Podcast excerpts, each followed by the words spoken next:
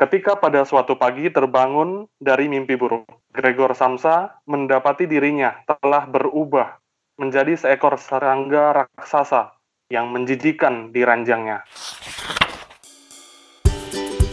Saya terus terang kalau baca kayak karya sastra terutama yang Kafka ini masih zero lah masih good. minus malah jujur aja. Nggak apa-apa. Kafka pernah bilang uh, kerja yang ideal itu sampai jam 2 sore sehingga sore sehingga selisihnya setelah itu bisa untuk membaca karya-karya sastra gitu.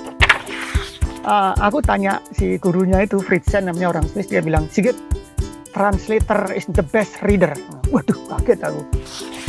Jawabnya istri saya mesti gini, udah tahu sulit kamu terjemahkan gitu.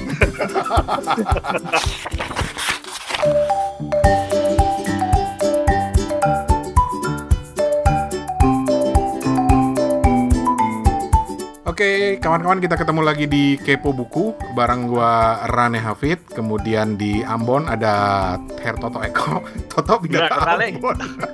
Balik. Uh, ya sekali kali kali lu mau ke Ambon. Ada Steven di Ambon. Fen apa kabar, Fen? Sehat. Senang kembali ke podcast ini. Oke. Kemudian ada Toto di Singapura yang masih terjebak di dalam rumah, toh? Alhamdulillah, saya sedang minum kopi. Asik. Dan ini adalah episode spesial buat kita karena sempat ngasih PR loh. Ada PR untuk persiapan menjelang ngobrol dengan tamu kita kali ini. Dari hari Minggu tuh udah udah langsung ada PR nih. Harus dibaca. Biar nggak bego-bego amat ya kata Bang Kenapa begitu? Karena tamu kita adalah salah seorang penerjemah karya-karya Franz Kafka dalam bahasa Indonesia ya jelas lah kita harus baca. Tapi gue kalau misalnya kayak kuliah gitu kan ini ada PR gitu-gitu. Nah. Gue udah bilang, e, uh, Bu dosen, Pak dosen saya ngulang aja semester depan. Bingung gini apa gak ngerti gitu kan. Dan justru karena itu justru jadi Toto itu uh, dan kebanyakan dari kita juga mewakili orang-orang yang nggak pernah bisa paham karya-karyanya Kafka karena kadang-kadang absurd, kadang-kadang hmm. apa sih surrealis. Surrealis. Hmm. Selamat malam Hera yang suka menyebut kita surrealis. surrealis. Hmm. gitu. Nah, hmm. kita jadi penasaran nih, makanya kita undang Mas Sigit untuk cerita tentang Kafka lebih lanjut dan juga tentang penerjemahannya. Ini Betul. Steven, lu yang pertama kali kenal kan, Pen? Cerita dong, Pen. Uh, ini pertama kali kenal tuh buku-buku beliau ya sebenarnya. Buku-buku beliau yang aku baca tuh kisah uh, pernikahan beliau dengan ibu Claudia. Jadi kisah-kisah jenaka pernikahan mereka tuh dituang dalam sebuah buku dan uh, ada buku lainnya ternyata hmm. yaitu trilogi menyusuri lorong-lorong dunia kumpulan catatan perjalanan. Nah bisa dianggap sebagai maestro penulis catatan perjalanan memang beliau dan hmm uh, kemarin ketika uh, bukunya aku baca di tahun ini dan kita naikin di podcast ada seorang pendengar kami yang bernama Mas Gusti. Mas Gusti ini uh, bilang kalau dia menyampaikan kalau podcast Kepo Buku ini lagi uh, siaran buku beliau gitu. Nah di apa di web di WA ke Mas Sigit langsung hmm. dan ternyata Sigit itu uh, di bilang sama istrinya kenapa enggak kamu kan masih punya edisi jilid kedua tuh dari triloginya triloginya saat ini sebagai catatan hanya tersedia di penerbit jilid satu sama jilid tiga. Nah jilid keduanya ini udah udah langka, udah nggak ada. Nah kebetulan masih kitnya dengar dan diusulkan oleh istrinya, kenapa enggak kamu kirim ke Ambon gitu Asik. dan oleh Tuan Mas Gusti aku diminta nomor kontaknya dan akhirnya dihubungi langsung oleh Mas Sigit Susanto gitu. Wow. Dan dari situ ketahuan kalau Mas Sigit itu juga adalah penerjemah karya Kafka. Iya. Ya udah, langsung hajar. langsung diajak ke sini. Jadi obrolan kita dengan Mas Sigit kali ini dan juga uh, minggu depan kita pecah menjadi dua bagian. itu adalah seputar karya-karya Franz Kafka, bagaimana mengapresiasinya, serta cerita-cerita di balik upaya Mas Sigit untuk melakukan penerjemahan langsung dari bahasa Jerman, cuy. Wih, gila. Bang Rani Mas Toto satu hal yang mungkin aku garis bawahi di uh, pembukaan kita di kali ini ya karena ketika pada di rumah aja pada mungkin lebih banyak waktu luang atau mungkin Ya. bagi sebagian orang lebih banyak bekerja saat ini kita kan butuh yang namanya sebuah pelarian ya Bang Hmm. Rani ya Hmm, Toto ya. Nah, pelarian yang paling mudah aku rasa saat ini kan eskapisme membaca ya dan yang seperti nanti kita akan dengerin tuh ada yang istilahnya tadi apa ya Bang Rane kaf ke S.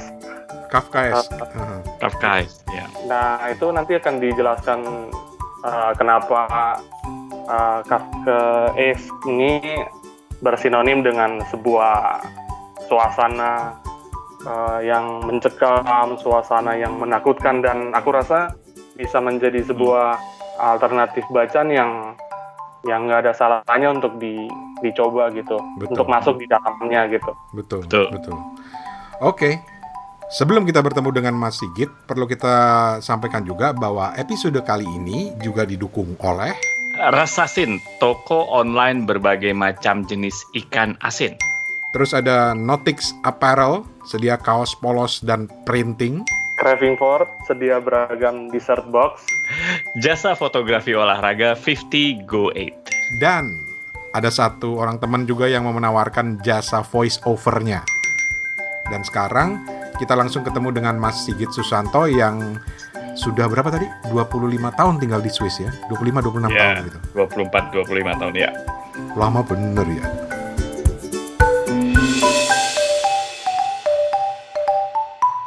Mas Sigit, apa kabar?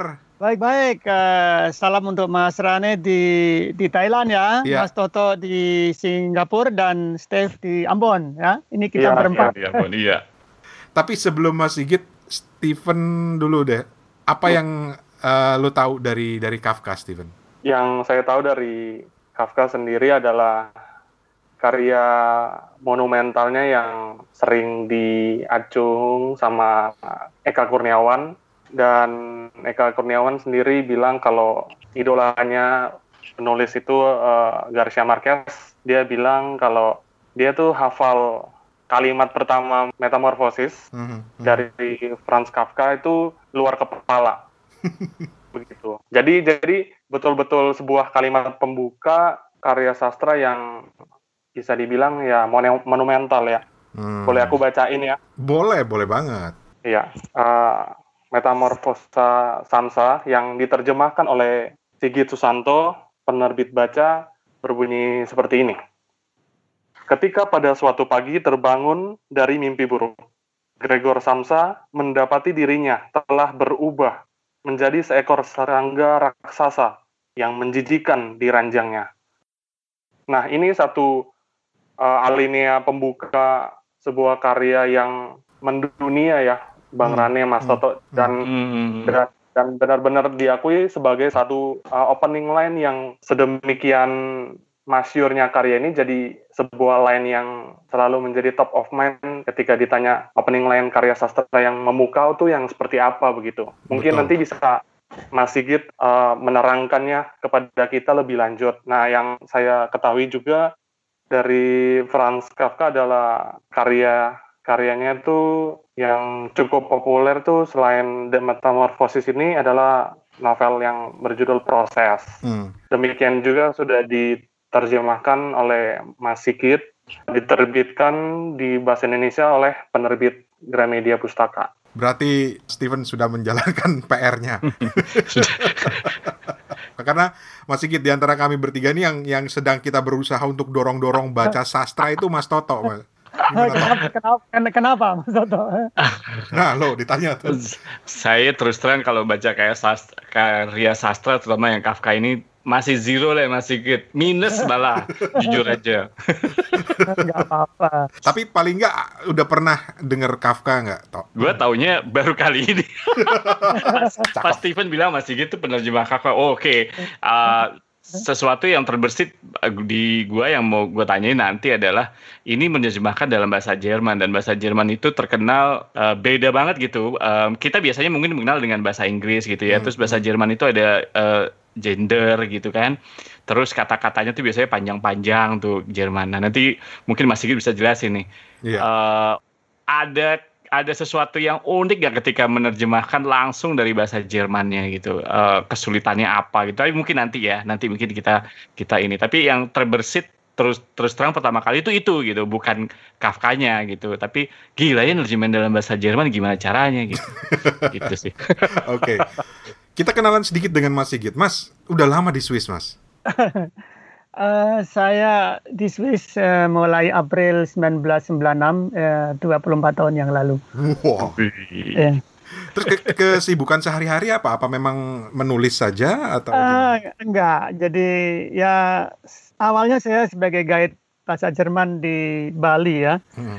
Jadi saya di sana sudah ngomong bahasa Jerman dengan turis-turis Jerman, turis-turis Swiss, kemudian kecantol orang Swiss dan saya Hmm. tinggal di sini.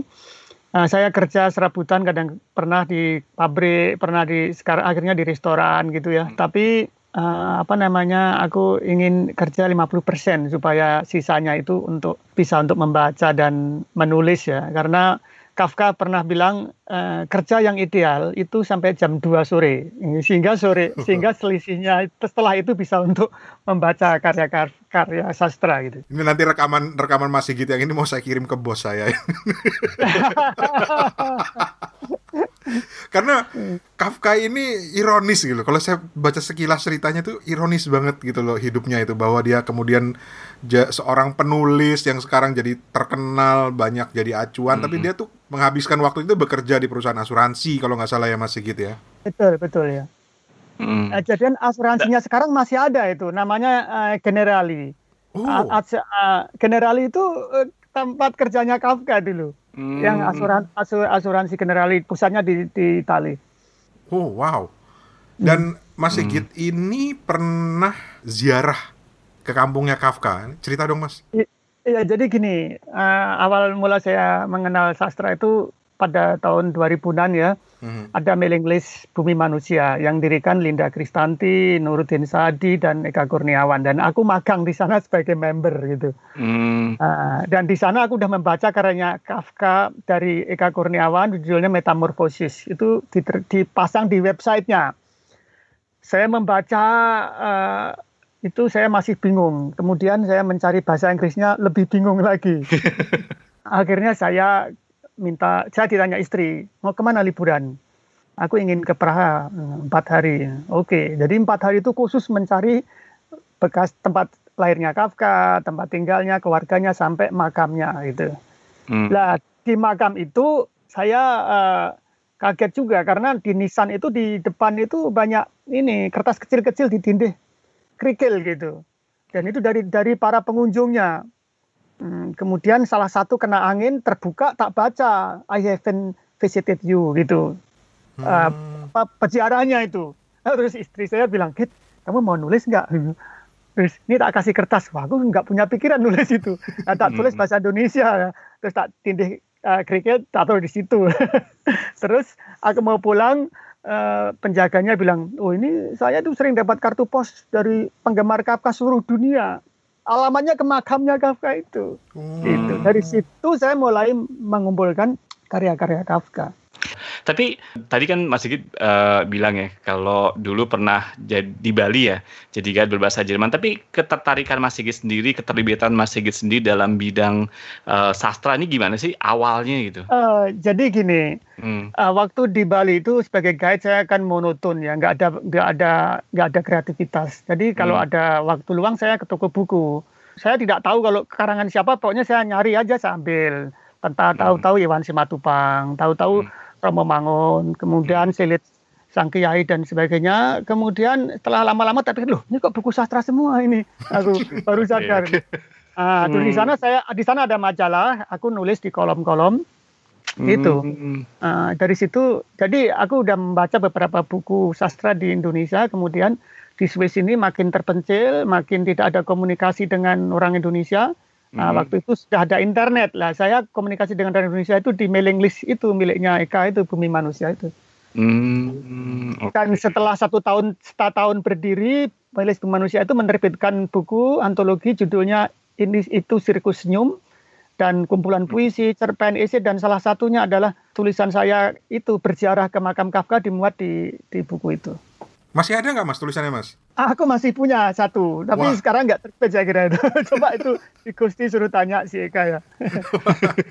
Em, seperti yang saya baca di eh, internet tadi itu eh, di rumahnya Mas Sigit yang di Semarang itu juga di belakangnya tuh ada taman Franz Kafka gitu ya. Mas Sigit bisa cerita nggak kenapa eh, membentuk taman Franz Kafka dan Mas Sigit ini juga menjadi seorang agen sastra karena beliau mendirikan kelompok-kelompok baca sastra begitu. Oke. Eh, literatur, karya-karya literatur dunia yang mungkin sebagian kita anggap oh ini bacanya orang besar aja gitu, orang dewasa dan cenderung elitis gitu ya.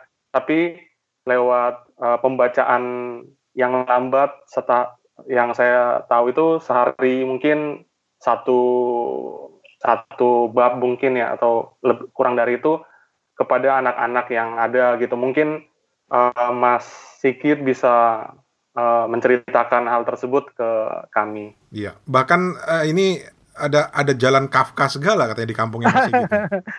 Jadi, Iya. jadi gini, itu bukan agen sastra ya, ini tukang kompor sastra ya, cocoknya seperti itu. Jadi, jadi saya tidak tahu bagaimana mempelajari sastra yang baik ya. Suatu Hmm. saat saya ke Zurich ya, saya ke Zurich itu tiba-tiba di sana itu ada reading group novel Ulysses karya James Joyce gitu. Hmm. Dan kebetulan saya sudah eh, pernah belum pernah membaca novel Ulyssesnya, tapi saya sudah eh, tahu bahwa James Joyce itu menulis karya yang sangat bagus yang disebut Ulysses. Itu ternyata ada reading groupnya di sana. Itu. Eh, saya ikut reading group itu. Ternyata novel Ulysses bahasa Inggris itu dibaca secara eh, satu setengah jam tiap seminggu sekali itu dibaca dengan guru se- seorang guru ya dipandu guru. Pakai pertama pakai CD kita dengarkan CD dulu. Setelah itu baru dari kata ke kata itu dianalisis dicari eh, history text-nya dari mana gitu ya. Eh, kemudian eh, selama satu setengah jam itu hanya membaca dua halaman. Jadi Hmm. praktis novel Ulysses yang 700 halaman itu dibaca selama tiga tahun. Wah. ya tiga tahun dan orang-orangnya semua rata-rata kakek-kakek dan nenek-nenek gitu. Jadi jadi ada yang pakai apa namanya kaca pembesar itu ya.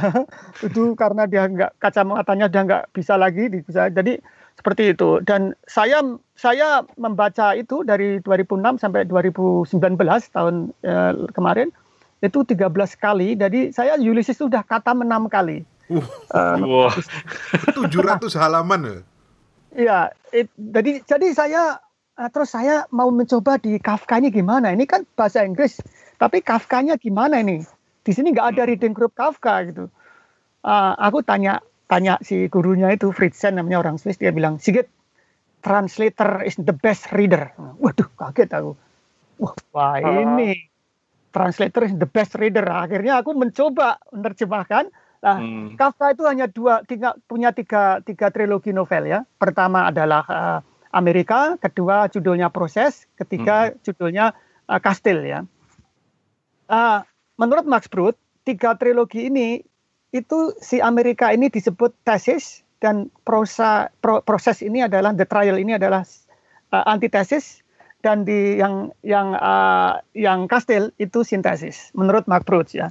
Dan Hmm. saya mencoba menerjemahkan, ditawar dan Neka sebagai eh, apa edi- editor dan juga teman lain satu di Bandung, kemudian ditawarkan di Gramedia dan dipublikasikan. Ya, yang tahun kemarin terbit lagi Kastil terbitan dari Mas An Ismanto dari Jogja. Jadi eh, tiga dari novel Kafka itu dua sudah dalam bahasa Indonesia.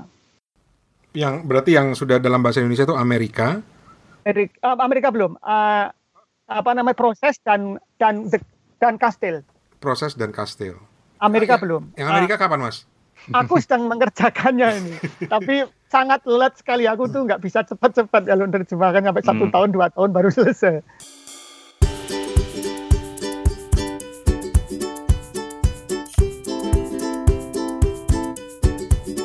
Kawan-kawan kita break sebentar ngobrol dengan Mas Sigit Susanto karena ada beberapa informasi dari teman-teman baik di Kepo Buku yang ingin mempromosikan bisnisnya atau usahanya. Yang pertama ini favorit gue nih. Enak aja, favorit gue juga dong. Kirain lu udah kelamaan di Singapura kagak demen. Hmm, gue kan orang Indonesia masih. Yaitu bisnis ikan asin. Iya, jadi buat teman-teman yang suka ikan asin, ini ada toko online yang namanya Rasasin. Nah, Rasasin ini toko online yang ngejual berbagai macam ikan asin. Oh, bayangin ya, berbagai macam ikan asin. Dari ikan asin jambal, cumi asin, baby cumi asin, ikan teri medan, ikan teri jengki, terus ada juga ikan pakang, ada juga ikan kapasan. Nah, Ada. buat yang pengen catet nih Rasasin ya toko online berbagai macam yang jual berbagai macam ikan asin. Nah setiap produk Rasasin ini memiliki kualitas terbaik melalui berbagai macam proses pembuatan dan penyaringan. Yang pasti teman-teman nggak usah khawatir karena dijamin aman dan bersih. Setiap produknya dikemas secara vakum dengan teknologi terbaik menggunakan plastik food grade sehingga kualitasnya akan terjaga selama perjalanan hingga sampai ke tangan Anda, ke tangan teman-teman. Gitu. Keren kan? Nah, buat teman-teman nih ada yang menarik nih. Buat teman-teman yang pengen jadi reseller, Rasasin juga membuka kesempatan untuk menjadi reseller Assassin gitu ya. Um, terutama buat teman-teman sekalian yang saat ini mungkin ekonominya terdampak COVID-19 atau juga buat teman-teman yang ingin mencari uang tambahan lah. pengen. Nah, kontaknya gampang lewat WhatsApp, WA di nomornya di 0859 964 185940. Sekali lagi ya, 0859 964 185940. Nah, atau juga bisa ke Instagramnya lah paling gampang. Instagramnya itu di @rasasin.official. Ya, pakai bahasa Inggris tuh ya rasasin.official atau juga ke websitenya di www.rasasin.com jambal cuy, udah lama gue nggak makan ikan asin jambal. apalagi ada baby cumi asin tuh enak banget pakein lenca. Eh, di Ambon ada ikan asin nggak sih? Banyak ya? Ada. masa nggak ada di Ambon Tapi banyak kan ini ikan asap sih. Ikan asin. Oh. Hei, mantap. Oke, itu tadi dari Rasasin. Terus ada satu lagi informasi dari... Wah, ini yang mau menjelang lebaran nih. Dari Notix Apparel. Steven, silakan. Ya, ada Nautix Apparel, toko penyedia kaos polos dan hoodie polos. Mereka nih menyediakan jasa pembuatan printing jersey custom, t-shirt custom sablon, hoodie custom sablon, bahan sablon polyflex. Harganya mulai dari Rp30.000. Ada diskon khusus untuk pembelian banyak loh. Detailnya teman-teman bisa lihat di Instagram notix.apparel n o t i c s titik apparel atau kontak langsung ke WA mereka di 081 395 00 1169 0813 95 00 1169 Oke, itu tadi beberapa informasi dari teman-teman Kepo Buku. Ini merupakan inisiatif dari kami bertiga di Kepo Buku untuk membantu teman-teman yang sedang merintis usaha atau bisnis atau jasa di tengah kondisi pandemi virus COVID-19 saat ini yang sangat-sangat menghantam berbagai sektor ekonomi. Mudah-mudahan sedikit banyak ini bisa membantu. Nanti kami akan informasikan beberapa teman lagi yang juga ingin mempromosikan bisnisnya. Tetapi sekarang kita kembali kepada Mas Sigit. Tadi kan Mas Sigit sudah mulai cerita tentang proses awal mulanya dia mulai menerjemahkan buku Franz Kafka. Kemudian juga tadi cerita pengalamannya di Zurich dengan uh, reading groupnya itu dan ternyata dia kemudian tertarik juga untuk mengembangkan pola reading group yang sama di Zurich itu ke kampung halamannya. Kita lanjut ngobrol dengan Mas Sigit.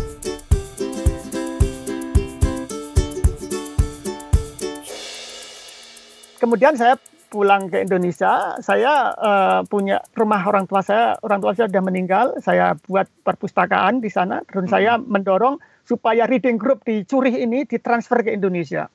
Dan teman-teman di perpustakaanku di kampung mendirikan reading group uh, pakai bahasa Inggris uh, The Old Man and the Sea karya Hemingway. Dan Hmm. The Old Man in the Sea ini hanya 120 halaman, tapi diselesaikan dibaca sampai tiga tahun. Karena memang bahasa Inggris untuk orang-orang SMA di kampungku kan sulit ya. Nah, Hmm. dari kampungku The Old Man in the Sea, terus saya ketemu teman seorang guru di daerah Lebak.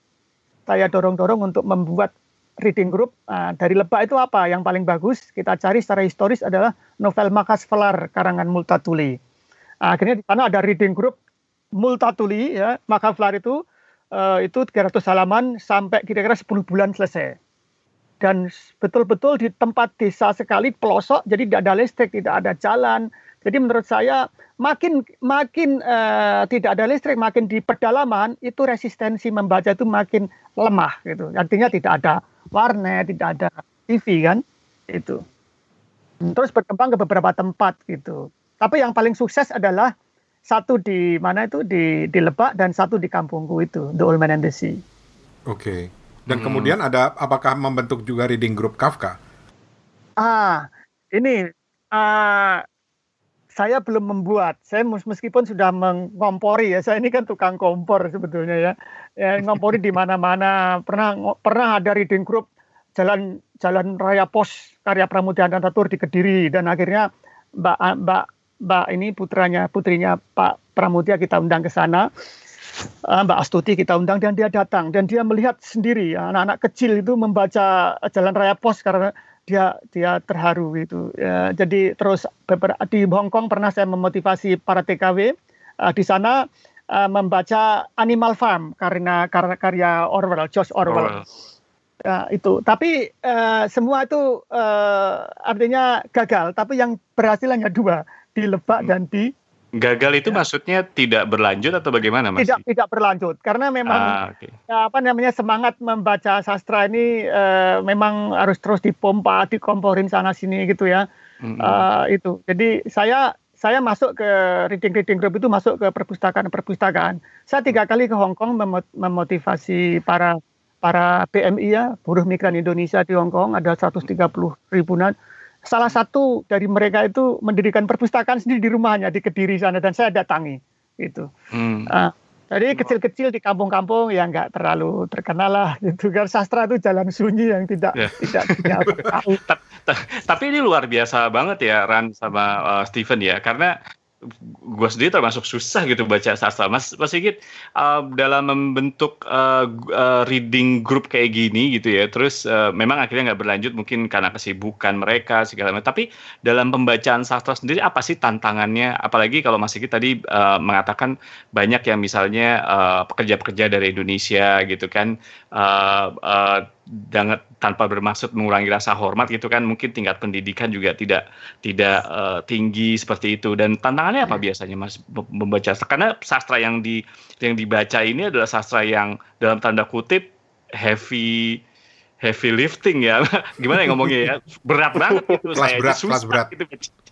Iya, kelas eh, berat gitu ya eh, apa namanya? Eh, sa- saya memberi contoh kecil. Jadi Hmm. Saya menerjemahkan karya Kafka ada ada empat ya proses surat surat untuk ayah, terus metamorfosis dan apa namanya hmm, percakapan dengan Kafka. Dari empat itu sudah dalam bahasa Indonesia. Mm-mm. Saya memberi contoh mereka. Saya pernah memberi workshop eh, teman-teman PMI di Hong Kong. Saya bilang begini, eh, Kafka suatu saat ya dengan pacarnya Dora Diaman itu jalan-jalan di taman di Berlin. Tiba-tiba ada anak kecil menangis gitu. Ditanya anak kecil itu, eh kenapa kau nangis gitu? Anak kecil ini belum bisa baca, belum bisa nulis. Anu, teddy bear saya hilang. Kira-kira seperti teddy bear lah, boneka kecil saya hilang. Terus Kafka itu spontan ya, dia bilang, oh tidak hilang. Hmm. Loh, tidak hilang. Tadi saya ketemu orangnya, teddy bearnya itu aku ketemu bonekanya di sana. Oh, terus, ah, gini aja, besok kamu ke sini jam sekarang ya, saya dia nyurati pada kamu. Ini suratnya tak kasihkan kamu besok. Oh iya iya. Jadi anak kecil ini diantar bapaknya, eh, dia terus tiba-tiba tuh tidak menangis gitu. Jadi Hmm. Kaf- Kafka membohongi anak kecil itu eh, tiba-tiba tidak menangis. Nah, Kafka pulang cepat-cepat dia nulis dia, nulis surat Hmm. gitu. Halo gitu. Kamu kenapa kamu dengan saya sekarang sudah mulai menjaga jarak? Saya tidak pernah kau perhatikan sehingga saya lebih baik pergi sendiri gitu. Nah, surat itu dikasihkan anak itu eh, dikasihkan anak itu terus mungkin dibacakan bapaknya atau apa ya. Eh, setelah itu uh, berjanjian lagi, besok juga dia nyurati lagi pada kamu. Jadi per minggu-minggu Kafka itu sibuk menulis surat fantasi seolah-olah boneka. Hmm. Ah, lah pacarnya si Dora Diaman ini kan orang yang uh, logis. Ah, Kafka, kamu itu pergi ke toko boneka belikan boneka udah selesai dah itu. Tapi kamu nggak mau, tapi kayak nggak mau yang pragmatis. Dia ingin fantasi yang lebih dalam lagi, tapi yang terakhir surat penutupnya ini eh, Mhm. dia akan memberi sedikit wejangan gitu ya. Jadi begini, saya hari ini bertemu oleh pangeran dengan pangeran dari dari Afrika di pelabuhan. Sebentar Hmm. lagi saya kawin dan saya akan tidak akan datang lagi ke rumahmu, tapi makanya camkanlah ya bahwa apa persahabatan kita berdua ini harus selalu dibina. Kalau kamu melupakan saya juga akan melupakanmu. Itu kira-kira gitu. Terus akhirnya Oke. eh, seles- pen- eh, surat itu ditutup dengan wejangan seperti itu. Ah, ketika Kafka meninggal ya, ini geger kan karena Kafka termasuk terkenal di Jerman dicari ini anak kecil ini di koran Mhm. di Berlin. Woi, wahai siapa yang pernah ketemu Kafka di Paris itu udah jadi nenek-nenek itu orang itu. Itu. Lah, jadi aku bercerita pada teman-teman di BMI di Hong Kong, Hmm. eh, tulislah yang sederhana. Seolah-olah kamu ketemu kalau ada anak kecil kamu datangi, kamu kamu harus kamu bujuk rayu, oh aku ketemu kok ini yang kamu cari gitu. Ah, Hmm. itulah yang sederhana cara belajar sastra. Hmm. Asik. Tok, catet tok. Asik banget tuh. Jadi nanti tolong di- ditulis suratnya toh. Oke, Mas Sigit, kita akan eh, sentuh nanti bagian yang udah ditunggu-tunggu sama Toto dan juga ada beberapa pertanyaan dari eh, teman-teman pendengar Kepo Buku soal penerjemahan Kafka dari bahasa Jerman. Tetapi eh, itu akan kita simpan di belakang, save the best for last gitu ya. Eh, pertanyaan selanjutnya yang akan kami ajukan itu adalah misi yang sebetulnya kenapa kami menghubungi Mas Sigit yaitu kami ingin dibantu untuk memahami Kafka Mas. Jadi eh, mungkin Mas Sigit bisa cerita sedikit eh, sosok eh, Kafka ini dan gimana sih caranya sebenarnya mengapresiasi karya-karya beliau. Jadi begini, setelah saya mempelajari Ulysses ya, saya merasa bahwa kalau orang diskusi tentang sastra Inggris itu James Joyce muncul. Hmm. Eh, bahkan beberapa orang yang saya temui di situ dia bilang bahwa Shakespeare pun interpretasinya masih kalah dengan James Joyce. Banyaknya itu loh, saking banyaknya itu loh. Hmm. Eh, dari Ulysses itu. Ah, kemudian Kafka ini problemnya kesulitannya memang berbeda dengan karya James Joyce. Kalau James Joyce itu akrobatik bahasanya ya, bermacam-macam bahasa dimasukkan. Eh, tetapi kalau Kafka ini ini lebih ke, eh, ke kejiwaan ya, kejiwaan. Eh, kesulitan saya kalau saat menerjemahkan Kafka saya tanya istri saya yang bahasa mandertangnya bahasa Jerman. Jawabnya istri saya mesti gini, udah tahu sulit kamu terjemahkan gitu. Eh, gitu. Eh, jadi eh, saya mengikuti eh, diskusi sastra di TV Jerman namanya Literarische Quartet itu tiap minggu ada eh, diskusi eh, sastra. Saya mengikuti juga di media dan Kafka itu selalu muncul itu.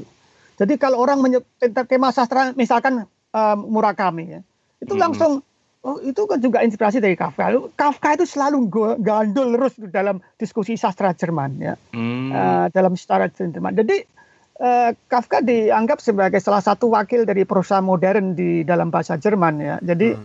uh, makanya dari situ aku mulai uh, meng- menekuni teksnya itu memang luar biasa. Sulitnya bukan main itu.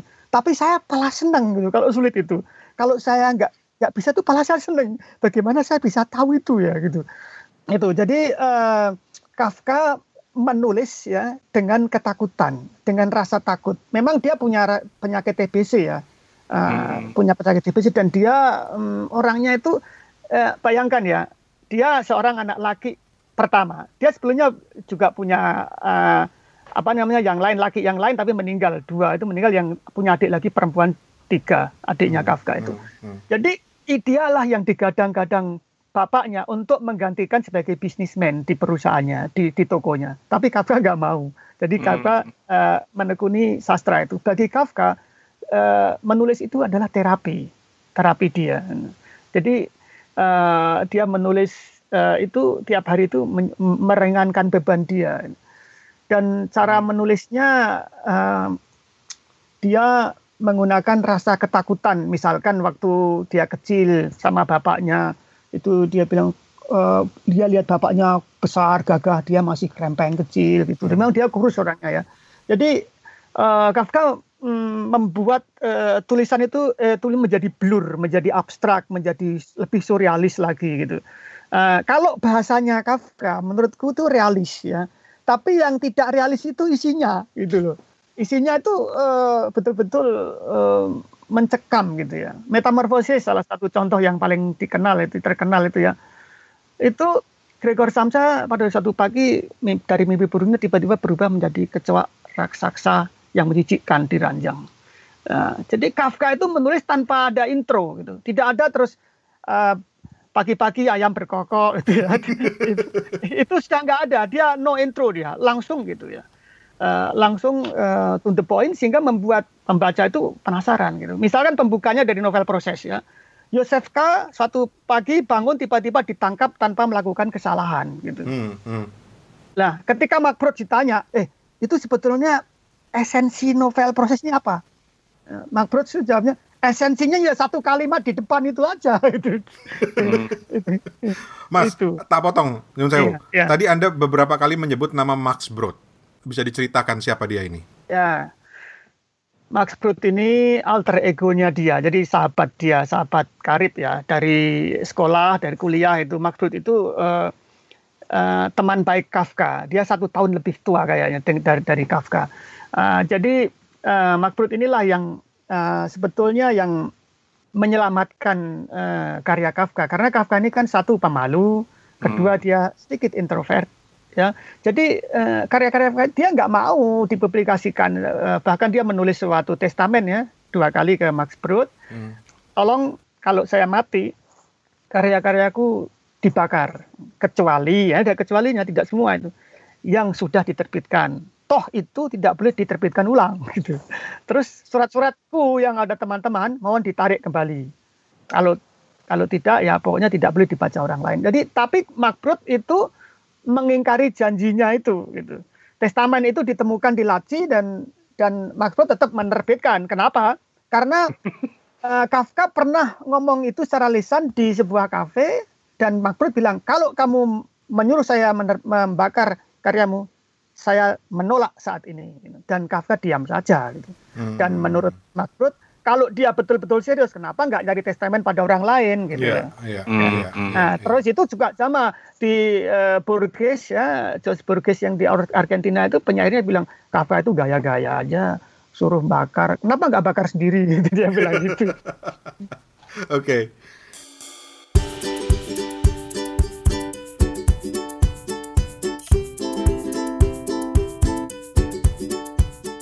Kita istirahat sebentar untuk mendengarkan iklan-iklan berikut ini. Silakan. Ya, ini ada informasi menarik nih buat yang lagi nyari-nyari eh, makanan buat Lebaran nanti, walaupun ya nggak nggak ada saling kunjung mengunjung dulu lah, tapi kan Lebaran sebentar lagi.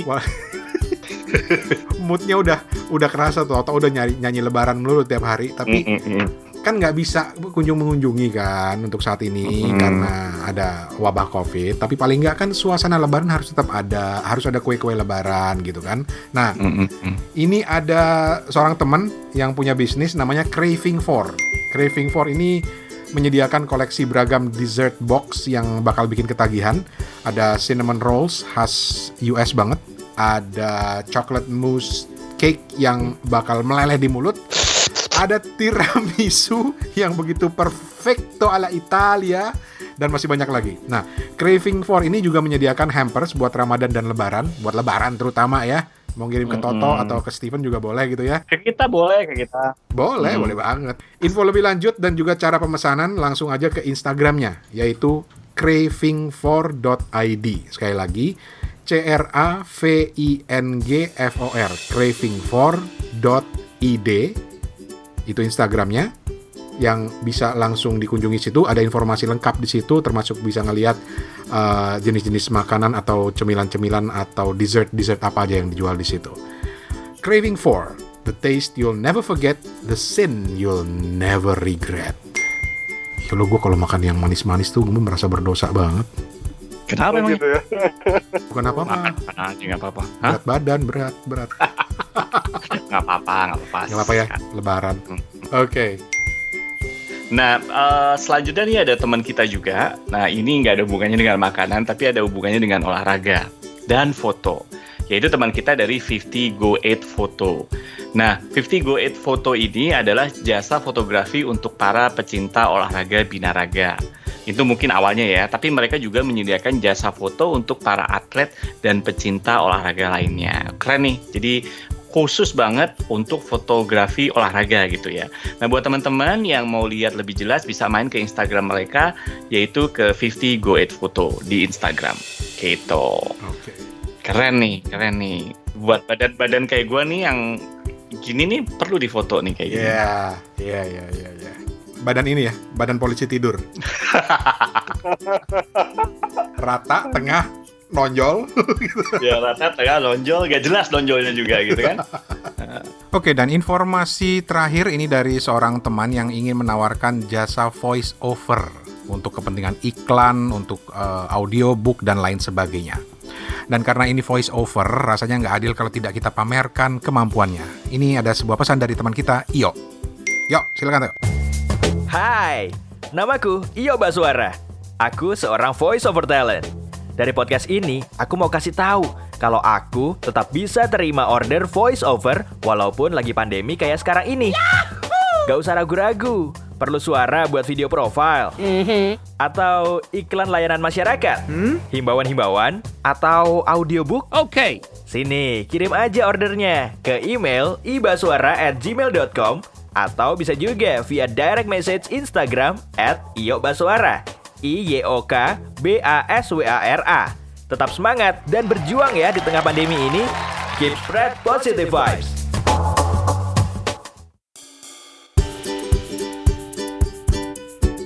Demikian tadi iklan-iklan yang ada, kita kembali ke Mas Sigit.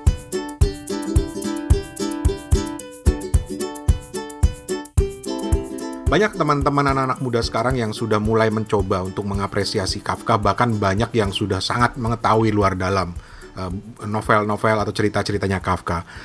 Tetapi buat mereka yang ingin mencoba, apa yang bisa Anda sampaikan, Mas, dalam konteks untuk mencoba berkenalan dengan Kafka? Eh, jadi menurut saya kan itu Gregor Samsa itu menjadi kecoa ya enggak itu menjadi kecoa raksasa itu ya salah em, kalau menurut Max Brod bacalah beberapa kalimat karya Kafka nanti akan tahu bahwa styling dia akan berbeda dengan sastrawan lain gitu.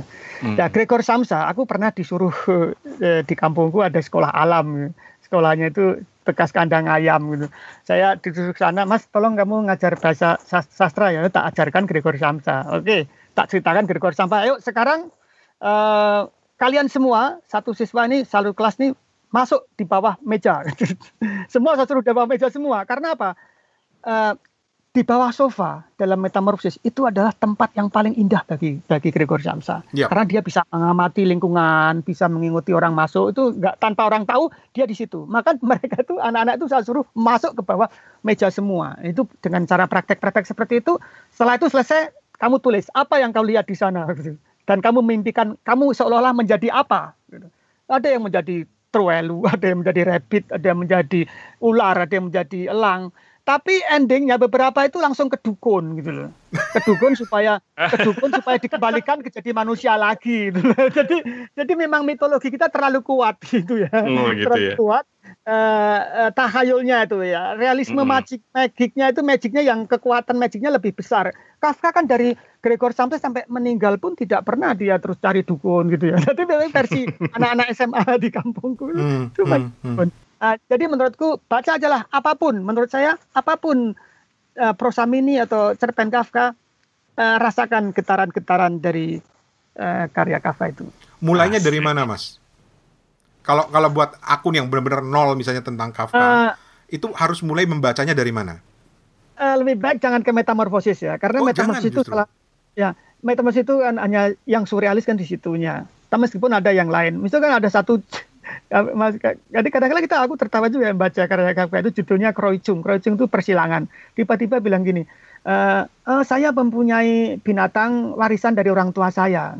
Binatang itu separuh kambing dan separuh kucing. itu Kafka itu menciptakan binatang sendiri itu, bayangkan tuh. Menciptakan binatang sendiri dan eh, eh, apa namanya? Dan itu hidup dan nanti kalau ada tamuku datang ya nanti bisa bisa nonton ini gitu. Tapi Hmm. pernah si si Gustaviano tanya Kafka, kenapa sih kamu nulis tentang fabel eh, insect? Memang Kafka menjawab bahwa manusia modern sekarang ini ini dipenjara satu sama lainnya. Ini belum zaman zaman Facebook ya, belum zaman WhatsApp juga ya. Nah, di penjara tiap individu itu sehingga komunikasinya akan terbentur kesulitan. Nah, tapi ada ada ada kerinduan dengan binatang. Nah, maka eh, kita ingin eh, komunikasi dengan binatang, mengangkat tema-tema binatang. Itu alasan Kafka kenapa dia mengambil insect Gregor Samsa sebagai kecoa itu. Jadi Hmm. sebaiknya jangan metamorfosis tadi Anda bilang. Berarti ap- yang mana yang kira-kira yang Iya, yang ada story-story lainnya, ada ada apa namanya, ada cerpen-cerpen lain yang misalkan pemburu gracus gitu ya. Pemburu gracus itu seorang pemburu. Jadi ini ya eh, apa namanya absurd juga itu. Pemburu itu mencari kambing eh, liar di hutan Schwarzwald itu setelah di- setelah kambingnya mau ditembak dia tersendiri tergelincir mati di bawah gitu. Setelah mati dia mati tiba-tiba eh, suatu hari itu ada merpati besar datangi wali kota, eh Pak Wali, kamu ditunggu pemburu gracus. Duh, iya, pembalinya datang ke ke hutan Schwarzwald tadi itu. Loh, gracus kamu kan sudah mati tuh? "Hmm, Iya, memang sudah mati. Kok di sini? Ya memang saya sudah mati tapi sekarang di sini lagi. Lah, yang saya yang saya perhatikan ya, kenapa Kafka bisa menghidupkan eh, pemburu ini? Mm. Saya teliti ya pelan-pelan ini. Ternyata itu ada ada eh, adegan yang dramatis itu. Jadi ketika mayat si pemburu ini masuk di peti ya, mau dibawa oleh sam- sebuah sampan, sampannya ini Ya. nabrak nabrak sesuatu, duk gitu. Lah, mayat itu kok bisa bangkit loh. Hidup akhirnya. bangkit itu. Tapi tidak ada rasa tidak ada eh, nuansa mencekam terus horor, tidak, tetapi eh, maksudnya Kafka itu tidak terus bangun tiba-tiba bangun, tetapi memang ada adegan-adegan yang eh, yang sangat Mm. sangat indah yang masuk akal gitu. Oh betul bisa jadi orang orang-orang yang misalkan yang kolab itu kan yang koma itu kan kalau ke bentur bisa bangun sendiri juga itu. Mungkin dari situ juga ya itu oh ternyata dari ini gitu. Jadi Mm. karya-karya Kafka itu menurutku eh, itu dan kita nggak usah banyak bicara tentang historinya, apa isinya, ceritanya itu nggak penting menurutku. Yang penting adalah bagaimana dia mengemas eh, kisah-kisah itu ya. Jadi itu itu yang menurutku yang yang penting itu. Wow. Mm. Coba guru bahasa aku dulu kayak Mas Sigit ya. Iya. Nyuruh kita ke bawah kursi Di gitu. bawah meja. Di bawah meja. Karena Ya. kalau mendengar cerita metamorfosa misalnya aku kan ingetnya itu kan aku tuh selalu terbayang kecoa loh mas dan wah iya bener ya mas, masuk ke bawah meja jadi bener-bener menyelami gitu Menarik, menarik, menarik. oke jadi soal absurditas surrealisnya Kafka ini bagaimana ya buat orang-orang yang pertama kali membaca aja udah bilang wah aneh banget ini ceritanya itu Iya. gimana menurut anda untuk meng- me- me- mengajak orang bisa mengapresiasi keabsurditasannya Kafka ini? Eh, jadi metamorfosis itu sebetulnya menurut eh, banyak analisis itu kritik pada masyarakat modern ya, yang Hmm. terlalu banyak birokrati, terlalu kecapean, terlalu banyak kegiatan yang betul-betul timing itu is money ya. Nah, itu itu kritik eh, untuk masyarakat modern sebetulnya itu. Eh, jadi absurditasnya itu dibenturkan pada eh, pada tetap tetap pada logika-logika yang bisa diam bisa di ini ya bisa dipegang itu bisa diikuti gitu. Eh, misalkan dalam hal surat menyur Kafka itu kalau mau menunjukkan sebuah cerita surat itu misalkan ya itu dia pakai peragaan. Eh, dia bilang dalam proses itu bilang ini eh, Yosefka ini loh suratnya dari ponaanmu tak bacakan ya Eh, jadi dibaca gitu. Eh, idola Kafka sebetulnya itu eh, Charles Dickens dan Gustav Flaubert ya. Eh, yang Gustav Flaubert itu judulnya Education Sentimentale. Lah Flaubert membaca dalam dalam novel-novelnya itu membaca karya eh, surat cuma surat aja, surat gitu ya dibaca. Hmm. Saya membaca surat aja. Tapi Kafka ada ada adegan dramaturginya, ada ada dramatisirnya gitu. Eh, tetapi tetap tetap uh, yang menyangkut sedikit-sedikit absurd itu tetap uh, uh, pada logikanya, pada logikanya yang tidak uh, tidak berubah gitu. Karena apa? Barangkali uh, uh, takhayul dunia takhayul ini di Eropa sudah mulai jauh ya dari Latin Amerika maupun Indonesia itu. Jadi tidak sampai ke ke takhayul dominan di situ ya. Itu yang menarik uh, itu ke logikanya, Mas. Oke. Okay. Menarik. Ada satu hal yang ketinggalan. Kira-kira awal Juni nanti tanggal 9 kalau nggak salah adalah peringatan uh, meninggalnya Kafka yang ke 96 ya, Mas ya? Ya, iya betul. Anda dengar-dengar sedang menyiapkan sesuatu ini? Iya, iya. Jadi uh, ya kecil-kecilan di grup saya dan teman-teman penyuka Kafka mendirikan grup WhatsApp ya eh, awalnya dari Facebook ya, tapi Facebook mungkin sudah terlalu jenuh gitu ya. Eh, sekarang zamannya eh, WhatsApp, aku membuat grup WhatsApp judulnya Bincang Kafka dan saya tanya hmm. teman-teman, eh ini tanggal 3 Juni ya, hmm. Itu meninggalnya Kafka karena Kafka 3 Juni 1924. Meninggalnya Kafka sama dengan meninggalnya Lenin itu. Apakah kita mau, membuat kecil-kecilan, kecil-kecilan? Dia bilang, oke okay, mas nanti kita buat acara kecil-kecilan. Dan saya sudah menyiapkan satu buku uh, yang judulnya Kafka di depanku. Kira-kira seperti itu. Dan ini adalah tulisan dari 45 teman-teman Kafka dari TK, SMA, kuliah sampai kerja. Itu bercerita tentang diri Kafka seperti apa sebetulnya. Nah, itu akan wow. kita bicarakan tanggal 3 Juni. Wow. Ini menarik ini. Menarik ini. Oke. okay. Uh, Mas Sigit ini sebenarnya uh, sebagai penulis, sebagai penerjemah, sebagai pegiat sastra, sebenarnya Mas Sigit ini pengen dikenang nih sebagai apa gitu, Mas Sigit? Ini dalam ini pertanyaannya ini. Ken Brecht pernah bilang yang penting itu untuk orang lain. Hmm. Uh, apa artinya nggak begitu penting gitu diri kita itu nggak begitu penting. Yang penting apakah teman-teman anak-anak muda bisa belajar dari saya punya dua blog tapi blognya Kafka dan Jim Joyce ada itu uh, jadi saya suka traveling saya suka uh, sastra dan saya suka yoga gitu. jadi saya hmm. yoga juga gitu ya itulah sehat membacaan bacaan gitu. Dan dan memang saya akui ya kalau uh, ya saya sebagai buruh kerja di restoran ya orang uh, teman-teman nggak tahu saya menerjemahkan Kafka dan uh, mungkin kalau aku bicara dengan mereka mereka juga nggak mudeng gitu. Tapi uh, kalau saya di jalan-jalan itu ketemu orang yang uh, saya itu ya ketemu ngobrol gini ya itu suatu kesenangan jadi kita memang betul-betul uh, uh, salah satu yang sast, uh, kar, apa sastrawan yang harus kita tekuni itu hmm. saya, saya sendiri nggak penting apakah nanti Kafka nanti akan Mas Sigit buat uh, buku biografinya, mungkin novel atau atau mungkin sebuah uh, buku mini tentang Franz Kafka begitu. Eh, di dalam grup WhatsApp itu ada diskusi bagaimana membuat Kafka for the beginner gitu ya. Nah Jadi, itu mas. Untuk itu Kafka untuk pemula mas. tapi dalam bentuk komik. Jadi wow. aku udah ngumpulin, udah ngumpulin dua komiker itu di ahli komik di dalam grup itu ya teman. Hmm. Uh, itu rencananya uh, karena memang karya-karya yang sulit itu bisa dimulai dengan uh, for the beginner gitu ya. Kalma for the beginner itu kan, mm -hmm. Kafka for the beginner untuk pemula-pemula itu. Nah, itu bisa dimulai seperti itu. Dan saya sudah diskusikan sama dua komiker yang membuat akan membuat itu sampulnya juga sudah mulai tetapi itu energinya itu kadang-kala susah ya mungkin pelan-pelan ke arah sana komik Kafka untuk pemula atau kajian buku-buku kajian tentang Kafka mungkin ingin diterjemahkan mas banyak kan yang bagus-bagus, Mas. Iya, tapi begini, rata-rata penerjemah itu mempunyai tendensi ingin menulis juga novel, ya, hmm. dengan gaya yang diikuti itu, yang diterjemahkan gitu. Problemnya hmm. adalah, problemnya adalah bila seorang penerjemah menerjemahkan 10 pengarang yang berbeda, bagaimana coba mau mau mau, mau anu ya enggak? Pramudia pernah bilang, aku secara anu juga belajar dari Gorky, juga Steinbeck gitu ya. Oke okay lah itu. Uh, karena memang Pramudia menerjemahkan ibunda ya.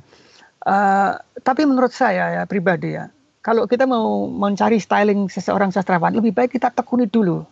Translator is the best reader itu tadi. Jadi kita menerjemahkan itu oh, mencari padanan kata yang luar biasa sulitnya itu itu kalau untuk me, membuat karya baru dengan meskipun tidak 100% dia dari karya idolanya tetapi paling tidak ada ada spirit gitu. Oke, eh, Mas, kami di Kepo Buku juga punya satu kebiasaan, eh, satu rutinitas yaitu ingin tahu bacaan orang lain yang sedang dibaca sekarang. Nah ini Steven nih spesialis yang harus mengajukan pertanyaan ini. Iya. Mas Sigit lagi baca buku apa nih sekarang sekarang? Eh, saya sedang menerjemahkan, nggak membaca. Eh, Menerjemahkan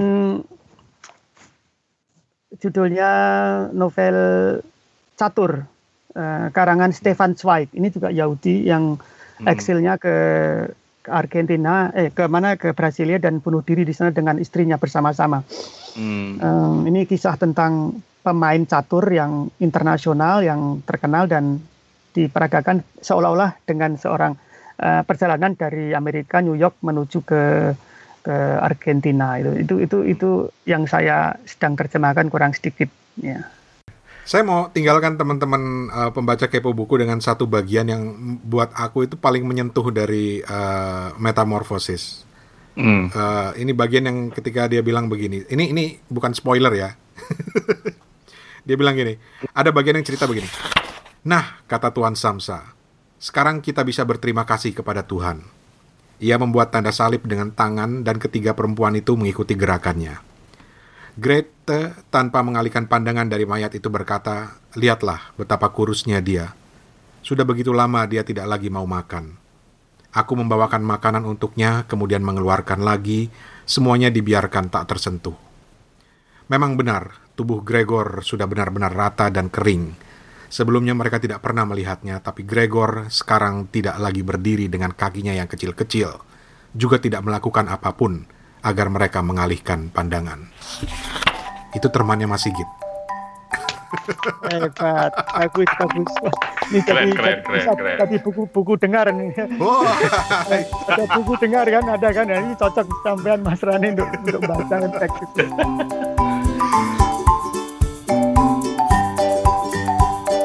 Dan teman-teman ini baru bagian pertama dari obrolan kita dengan Mas Sigit. Di bagian berikutnya kita akan ngobrolin soal penerjemahan Kafka dari bahasa Jerman ke Indonesia seperti yang dilakukan oleh Mas Sigit dan juga menyentuh beberapa hal terkait dunia sastra di Indonesia. Jadi kita ketemu lagi di sini pekan depan. Alright. Terima kasih Terima kasih. Toto, terima kasih Steven. Terima kasih.